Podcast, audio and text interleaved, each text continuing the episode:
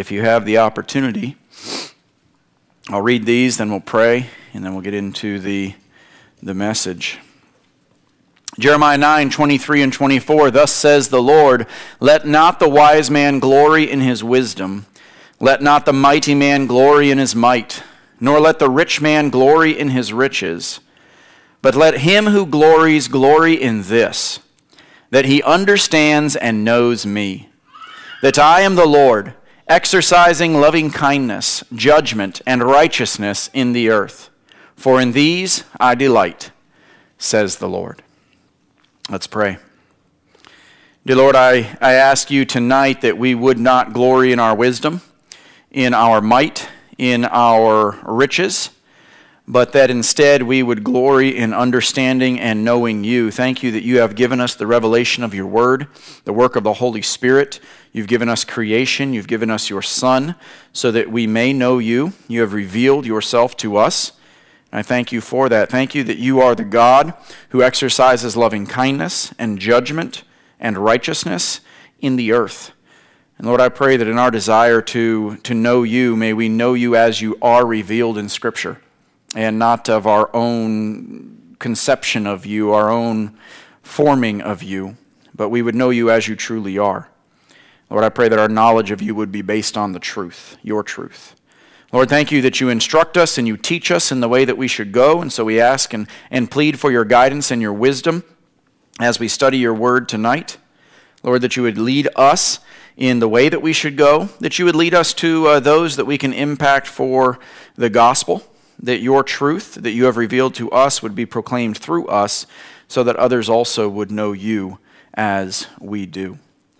Lord, give us wisdom as we look into your word and the story of, of Abraham here, a man of faith, that we also would be people of faith as well. In Jesus' name I pray. Amen. If you would go to the book of Genesis, chapter number 18, we'll be looking at 18 mainly, and then kind of finish out the story in chapter 19 this evening. Genesis 18 starting in verse number 16 and then uh, chapter 19 as well. Talking tonight about this uh, relationship that God has with us and with uh, Abraham in, in specific. If you remember last, uh, last Sunday morning, I made the statement that they say that you are not truly friends with someone until you can go to their fridge and get anything you want out of it without asking. All right? That may or may not be accurate. I understand. I have no idea who they are when they say these things. They are the most popular people in the world, by the way. We just don't know, have any idea who they are. And, and it, the reason I say that is because most people are looking for that type of friendship. They're looking for that type of relationship, true and lasting relationships.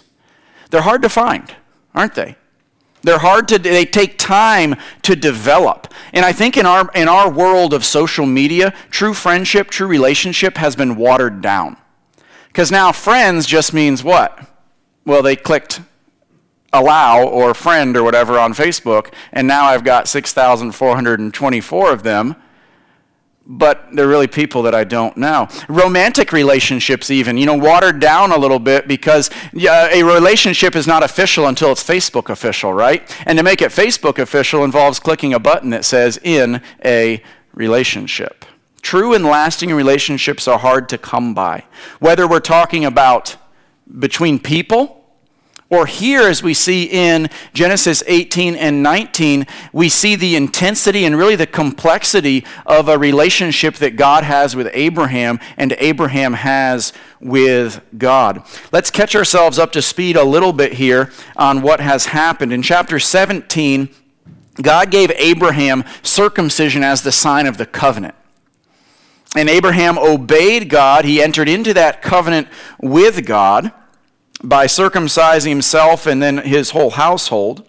And then, chapter 18, if you remember, these three men, probably two angels and the Lord himself, that pre incarnate appearance of, uh, of the Lord, these three men appear to Abraham. Abraham takes care of them, offers them food, shows them his best hospitality.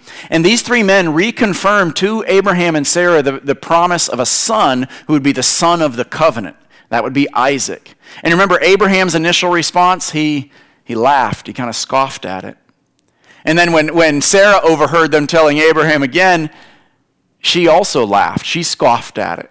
You know, it's completely irrational, this idea of a 100 year old man and a 90 year old woman having a child. But remember, God insisted, and He said, No, no, no, this time next year, you will give birth to a son. And that's where it leaves off in Genesis 18. So I'd like to pick it up in verse 16 tonight. You know, read through the chapter here through verse 33 and then make some comments here on it. Verse 16 Then the men rose from there and looked towards Sodom. And Abraham went with them to send them on, their, on the way. And the Lord said, Shall I hide from Abraham what I am doing? Since Abraham shall surely become a great and mighty nation, and all the nations of the earth shall be blessed in him.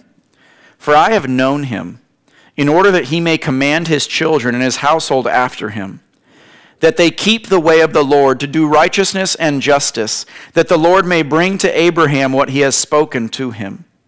And the Lord said, Because the outcry against Sodom and Gomorrah is great, and because their sin is very grave, I will go down now and see whether they have done altogether according to the outcry against it that has come to me, and if not, I will know. Then the men turned away from there and went toward Sodom, but Abraham still stood before the Lord. And Abraham came near and said, Would you also destroy the righteous with the wicked? Suppose there were fifty righteous within the city. Would you also destroy the place and not spare it for the fifty righteous that were in it? Far be it from you to do such a thing as this, to slay the righteous with the wicked, so that the righteous should be as the wicked. Far be it from you. Shall not the judge of all the earth do right?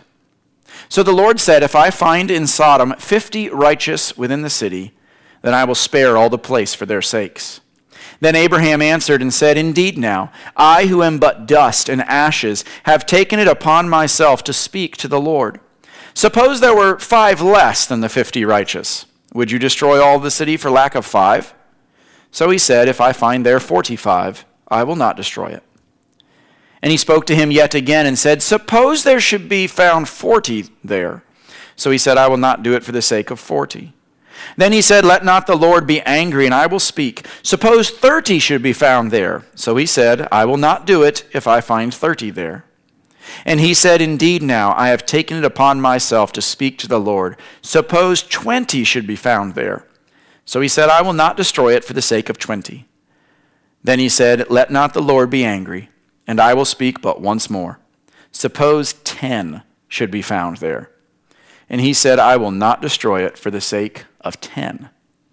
So the Lord went his way as soon as he had finished speaking with Abraham, and Abraham returned to his place. So in verse 16, these three men get up to go, heading towards Sodom. Abraham walks with them, kind of, you know, walking them down the, down the driveway, as it were, to say goodbye. The two men go on, and we know that. You read verse nine, or chapter 19, you see these two men, probably angels, that end up in Sodom.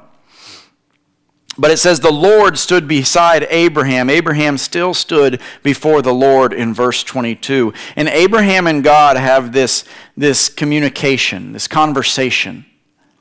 And we see here the intensity of this relationship between God and Abraham. I want to use three headings tonight to describe the relationship of God and Abraham. The first one is communication. Communication. Look at verses 17 through 19. The Lord said, Shall I hide from Abraham what I am doing? Since Abraham shall surely become a great and mighty nation and all the nations of the earth shall be blessed in him. In any relationship, communication is key, right? If you have no or poor communication, that probably means you have no or you have at least a poor relationship. Communication is vital. Whether that's, that's true in marriage, in parenting, in churches, in business, there has to be communication. Communication is key. And notice here in verse 17 through 19, God is actually here having a conversation with himself, as it were. He's talking to himself. And he says, Shall I hide from Abraham what I am doing? And so, this conversation with himself, he's determined that he will tell Abraham what he is planning to do in regard to Sodom. And the language here is interesting. God, in essence, is saying, I have chosen Abraham for this great and mighty task to be the, the leader of these people, the father of these people. Why should he not know about what I am going to do? You can see here that the connection, the, the communication that Abraham and God had together. And in the next several verses, God tells Abraham what he has not told anyone else. No one else had this information. And we see that throughout Scripture many times.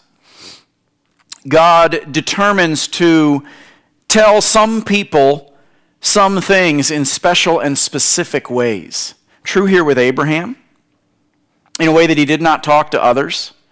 If you look at Moses, coming up later in, in Scripture, Joshua, Elijah, Elisha, the prophets, whether the major prophets or the minor prophets, whom God spoke through. Not everyone got that level of communication from God, but he chooses to work through certain people in order to tell them certain things that he wants them to then communicate. Yet things have changed now, thankfully. Those of us that studied uh, Hebrews 1 recently, do you remember Hebrews 1, verses 1 and 2? It says that in times past, God spoke to the people through the prophets. He spoke to your fathers through the prophets. But at that time, that the prophets were the intermediaries. They had communication with God that others did not have. But then Hebrews 1, verse 2 says something's different now. There's a new time now.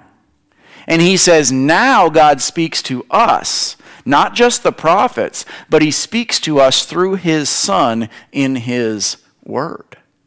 He's opened up that line of communication. That communication that was special and specific to certain people is now more general and open. Aren't you glad for that?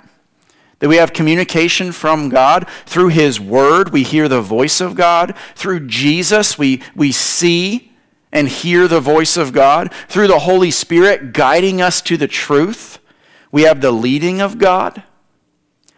God is a transcendent God. He's powerful. He's omnipotent. He is, he is so far different than we are, yet He is a God who communicates. He's a God who reveals Himself. That's powerful. That's helpful. Glad for that.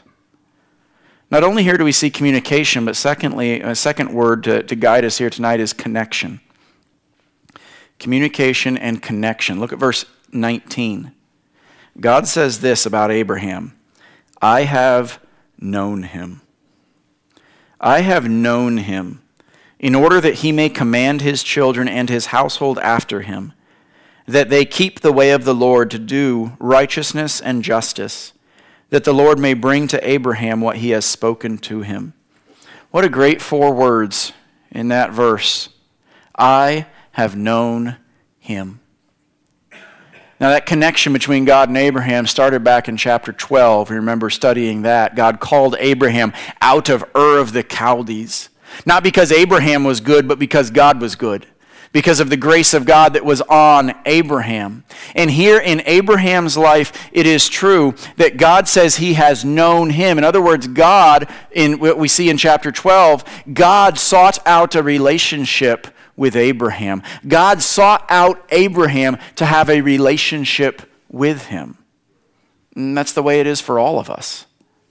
It's true for all of us. If we have a relationship with the Lord, which, which I hope you do, and I would assume being here tonight, you are, you are somewhat proving that relationship with the Lord. If you have a relationship with the Lord, it is because God has sought you out. God has sought, God has, has determined to have a relationship with you. You know, we talk a lot about knowing the Lord. Uh, the, the pastor that, that hired me initially down in Florida, he would, his, his line when he would go do evangelism or meet somebody was, Do you know the Lord? And a lot of times people would, would kind of be taken back. I said, know the Lord. How do you know the Lord? And it's funny too because I didn't mean to do it, but I said that to somebody on Friday night. It was just in my head. Do you know the Lord? And we had a little conversation there. Because, and we think of that often. Do we know the Lord? We should know the Lord. That's good. But we can only know the Lord if, as he says about Abraham here, he knows us. He is the one that, that seeks out that relationship and initiates that relationship. Like we talked about this morning, that's the deep love of God shed abroad to us through Christ.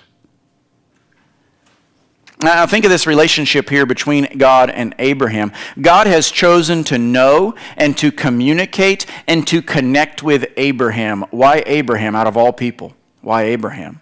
In the same way, God has chosen to know and communicate and connect with us. Which leads me to the question, even more so out of all people, why me? Out of all people, why you? It's an incredible thought. It's an incredible thought.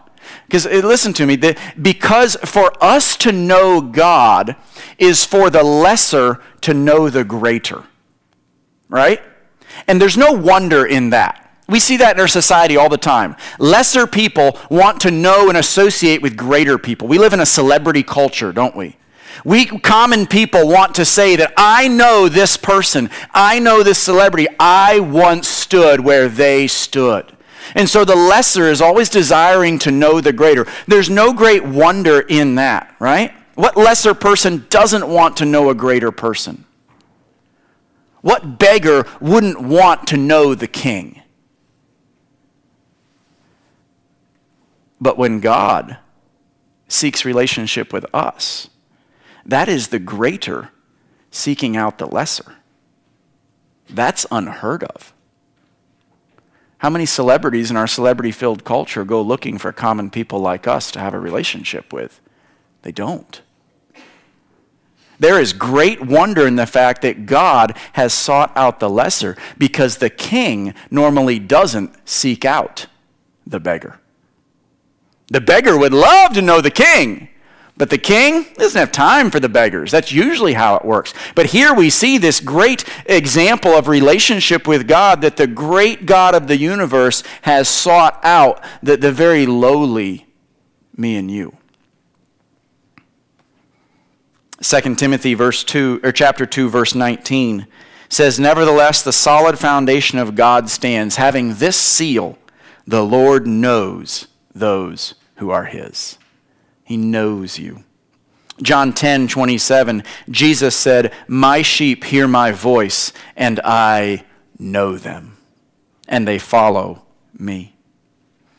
We can have, because of God's grace, His love, His mercy, we have relationship with God through Christ. That on our own and of our own we would not have, if not for God seeking that out. He says here to Abraham, I have known him. There is connection there. Thirdly, here tonight, communication, connection, and intercession. Intercession. This picks up here in verse 23 specifically. In verses 20 and 21, God tells Abraham that the sin of Sodom is very grave. They're in a difficult spot. Now, God doesn't say anything to Abraham about destroying them. In verses 20 and 21, he says he's going to go down and just kind of take a look see and, find out what's going on in Sodom. Not that God doesn't know what's going on in Sodom, but he says, I'm going to go down and see for myself what's going on in Sodom. Now, Abraham here, because he starts to intercede for Sodom, he obviously knows something about Sodom, doesn't he? When God says, I'm going to go down and look and see what's going on in Sodom, Abraham goes, uh oh, that's not going to turn out well. Abraham knows there's problems in Sodom. Abraham is actually the one who brings up the idea of destruction because he knows those people down there, they're going to get it because they deserve it. And Abraham here brings up the idea of destruction in verse 23. Abraham says, it says, Abraham came near and said, Would you also destroy the righteous with the wicked? Now, who is Abraham thinking of there? He knows who's down in Sodom, right? His nephew. His nephew Lot, whom the New Testament calls righteous, calls him just. Which is a little bit, that's one you got to work through. Because Lot wasn't the most upstanding character. And we'll see that some when we read the rest of the story in chapter 19. But Abraham knows Lot is there. And on behalf of Lot, I think, Abraham asks God to spare Sodom. He intercedes for Sodom on their behalf. Abraham, here in verses 23 and following, 24, 25, he, he appeals to God's sense of justice and equity. He says, Would it really be right for you to destroy the righteous with the wicked? Another way, he's saying, God, that's not how you operate. Then he says, the end of verse 25, he says, Shall not the judge of all the earth do right? What's the answer to that? Notice no answer is given, but the obvious answer is yes. The judge of all the earth, God, always does what is right. Abraham then here starts to humbly bargain with God, as it were.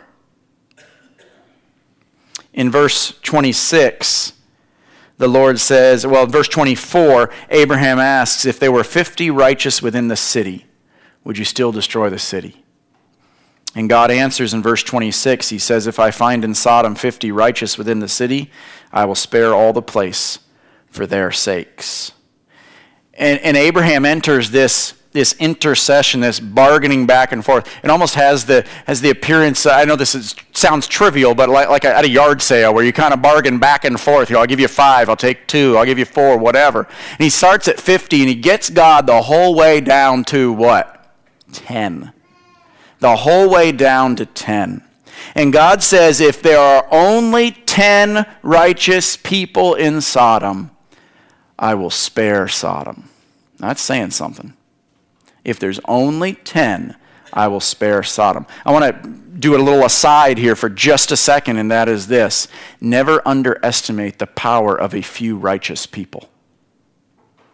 Never underestimate the power of God working through a few righteous people. In this instance, had there been only 10, countless people would have been preserved their lives would have been saved. If there were only 10, a few people can make a huge difference in our world, in our community, in our church, no matter what it is.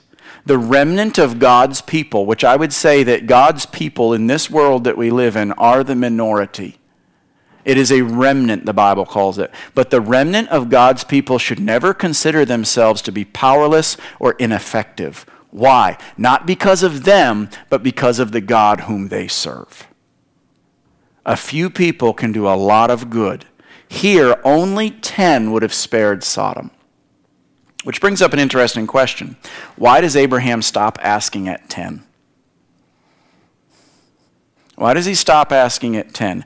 Does he think he probably doesn't know everybody in Sodom. He doesn't know who all's there. He's heard it. He's, he's maybe been through there before. Who knows? Does he think, man, there's got to be at least 10? In every city, there's got to be at least 10. Is he maybe counting on Lot's influence? Lot has been down there. Lot knows better. Certainly by this time, he's brought some people along with him who now worship and serve the God that he serves, and they know how to live righteously. Certainly by this time, Lot has had some influence there. The other part to that question is this Why does God allow Abraham to take him all the way down to 10? Because he started with really no number until, God, until Abraham asked him. But he starts with 50, and God allows Abraham to take him all the way down to 10. What do we make of that? Is that God changing his mind? Is that God, well, I guess I'll do what I wasn't really going to plan on doing the, at first? No, no, no. This is not God changing his mind. God knows all along how many righteous people are there, and he knows all along exactly what he's going to do in Sodom. And I think what he is doing by the, with this exchange between Abraham, whom he has a close relationship with, I think what he is doing is he is allowing Abraham insight into who he is. He's allowing Abraham to see that he is long suffering and that he is willing to show mercy, that God wants to show mercy to Sodom. And throughout this exchange, we read through it once, you, you can read through it again on your own. Throughout this exchange, we really see the intimacy of the relationship between Abraham and God. There's a few points in here where you say, wow, who does Abraham think he is talking to God in that way? Who does Abraham think he is asking God for that? Because he's a little bold in here.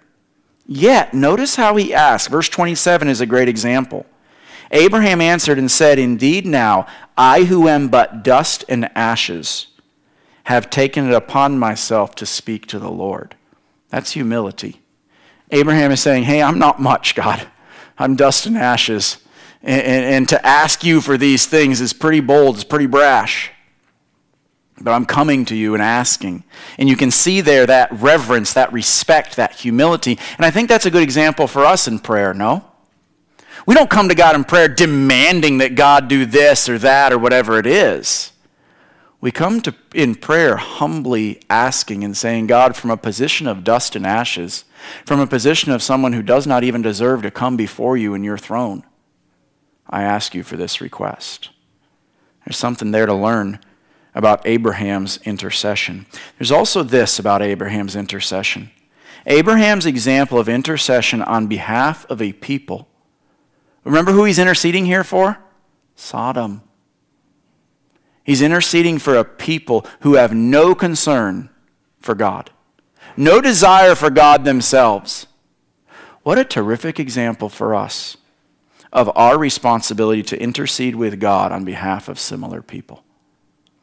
You realize that having been called to salvation by God, we are now given the responsibility as people to intercede on behalf of people who are not connected to God, who want nothing to do with God. We are called to intercede, to follow the example of Abraham. Intercession is a powerful tool in the arsenal of the believer.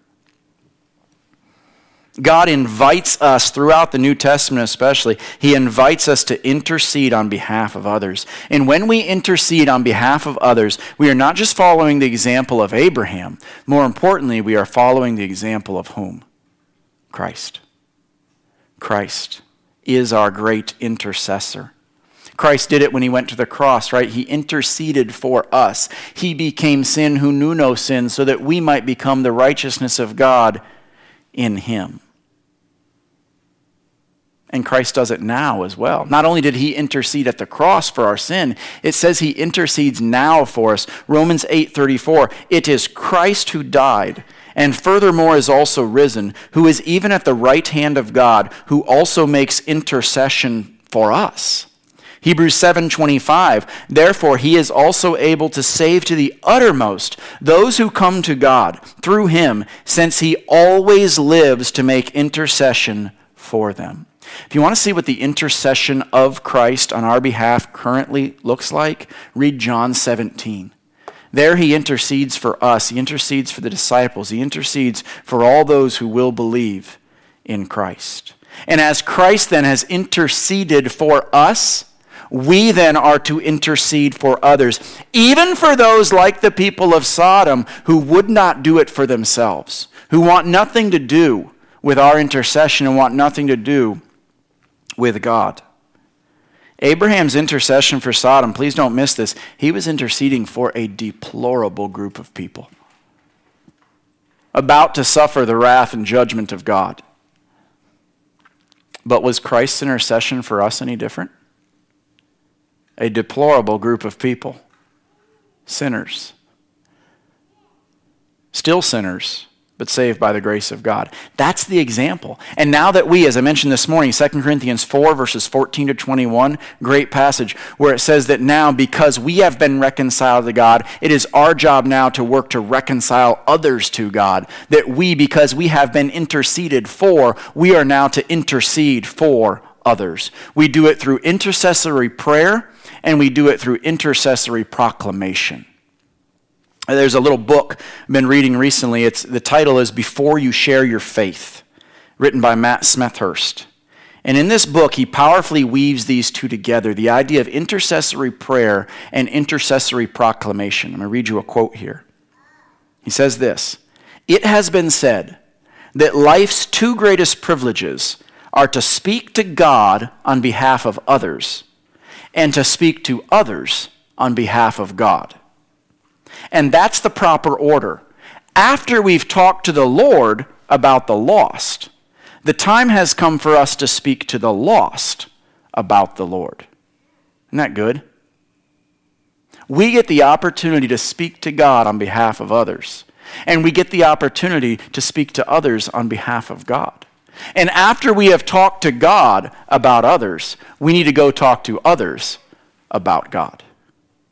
That's the mission we've been given. There should be an urgency in us that in our relationship with God, as we see here in Abraham's life, our relationship with God gives us the opportunity, gives us in some ways the responsibility to intercede. There should be an urgency in prayer for the gospel. There should be an urgency in proclamation of the gospel. You know, in Abraham, we see that 50, 45, 40, 30, 20, 10. There's an urgency there in Abraham. Why? Because life and death for Sodom is at the breaking point. Abraham knows things aren't looking too good down there. And when we look at our world, we could say the same thing. May we use our relationship with God to intercede for others so that they also may have a relationship with God. Let's look at chapter 19 because I don't want to leave you hanging here. Chapter 19 gives us kind of the rest of the story. Things didn't work out as well as Abraham may have hoped, but yet God is just and holy and always does what is right. I'm going to read an extended portion here, chapter 19, verses 1 down through verse 29. Now, the two angels, these are the two that left. Remember, the Lord stayed behind and talked to Abraham. Now, the two angels came to Sodom in the evening and Lot was sitting in the gate of Sodom. When Lot saw them, he rose to meet them, and he bowed himself with his face toward the ground, similar to Abraham's response when he saw them in chapter 18. And he said, Here now, my lords, please turn into your servant's house and spend the night, and wash your feet. Then you may rise early and go on your way. And they said, No, but we will spend the night in the open square. But he insisted strongly. So they turned into him and entered his house. Then he made them a feast and baked unleavened bread, and they ate. Now before they lay down, the men of the city, the, now before they lay down, the men of the city, the men of Sodom, both old and young, all the people from every quarter surrounded the house. And they called to Lot and said to him, Where are the men who came to you tonight? Bring them out to us that we may know them carnally. So Lot went out to them through the doorway, shut the door behind him, and said, Please, my brethren, do not do so wickedly. See now, I have two daughters who have not known a man. Please let me bring them out to you, and you may do to them as you wish. Only do nothing to these men, since this is the reason they have come under the shadow of my roof. That's where we should probably interject a uh, lot. What were you thinking? You've gone nuts. That's bizarre. Verse 9, and they said, Stand back. Then they said, This one came in to stay here, and he keeps acting as a judge. Now we will deal worse with you than with them. So they pressed hard against the man Lot and came near to break down the door. But the men, that's the two angels, reached out their hands and pulled Lot into the house with them and shut the door. And they struck the men who were at the doorway of the house with blindness, both small and great, so that they became weary trying to find the door. Then the men said to Lot, Have you anyone else here, son in law, your sons, your daughters, and whomever you have in the city? Take them out of this place. For we will destroy this place, because the outcry against them has grown great before the face of the Lord, and the Lord has sent us to destroy it. So Lot went out and spoke to his sons in law, who had married his daughters, and said, Get up, get out of this place, for the Lord will destroy this city. But to his sons in law he seemed to be joking. Tells you something about Lot. When the morning dawned, the angels urged Lot to hurry, saying, Arise, take your wife and your two daughters who are here, lest you be consumed in the punishment of the city. And while he lingered, the men took hold of his hand, his wife's hand, and the hands of his two daughters, the Lord being merciful to him, and they brought him out and set him outside the city. So it came to pass when they had brought them outside that he said, Escape for your life. Do not look behind you, nor stay anywhere in the plain. Escape to the mountains, lest you be destroyed. Then Lot said to them, Please, no, my lords. Indeed, now your servant has found favor in your sight, and you have increased your mercy which you have shown me by saving my life. But I cannot escape to the mountains, lest some evil overtake me and I die. See now, this city is near enough to flee to, and it is a little one. Please let me escape there. It is not a little one, and my soul shall live. That's a very interesting request by Lot. Basically, thank you for saving my life, but I wish you would have done it a little differently. He said to him, verse 21, See, I have favored you concerning this thing also, and that I will not overthrow this city to, for which you have spoken. Hurry, escape there, for I cannot do anything until you arrive there. Therefore, the name of the city was called Zoar. The sun had risen upon the earth when Lot entered Zoar. Then the Lord rained brimstone and fire on Sodom and Gomorrah from the Lord out of the heavens. So he overthrew those cities, all the plain, all the inhabitants of the cities, and what grew on the ground. But his wife looked back behind him, and she became a pillar of salt. And Abraham went early in the morning to the place where he had stood before the Lord. Then he looked toward Sodom and Gomorrah and toward all the land of the plain. And he saw, and behold, the smoke of the land which went up like the smoke of a furnace. And it came to pass when God destroyed the cities of the plain that God remembered Abraham and sent Lot out of the midst of the overthrow when he overthrew the cities in which Lot had dwelt. God had said he would spare Sodom for only 10 righteous people, right? Yet what happened? Those 10 righteous people weren't to be found in Sodom. And here God was true to his word, he was true to his justice. Yet God was gracious to Lot, wasn't he? One righteous man in Sodom. I would say the Bible calls him righteous, yet it does not appear that he is living too righteously, does it? He's a man who struggled greatly. And as Abraham, you can see him, verses 27 to 29, he's, he's looking over Sodom and Gomorrah. And, and, and keeping in mind what we just talked about in chapter 18, this exchange with the Lord. Abraham sees here God, both God's willingness to be merciful and his adherence to justice and holiness. He sees a willingness of God to be merciful, and yet also an adherence to justice and holiness. He saw a God who is willing to hear the intercessions of his people, but who ultimately has a determined will. He saw a God who wants to be merciful, but still enacts justice. And what I think we see here in, in Abraham's relationship with God, a close relationship, is that in that relationship and in the outworkings of that relationship, Abraham actually grew in his understanding of God and who he was. He grew in his knowledge of God. Oh, that we would also do the same to grow in our closeness and connection with him. That as we read earlier in jeremiah 9 23 and 24 that we would glory not in our might not in our wisdom not in our riches. We would glory in this that we know the lord. That might be the thing to know. It is the thing to know above all other things to know the lord. Like abraham did maybe even better than abraham did because of the Word, because of prayer, because of the Holy Spirit today. Let's pray. Lord, I ask that you would grow us in the grace and knowledge of our Lord and Savior Jesus Christ.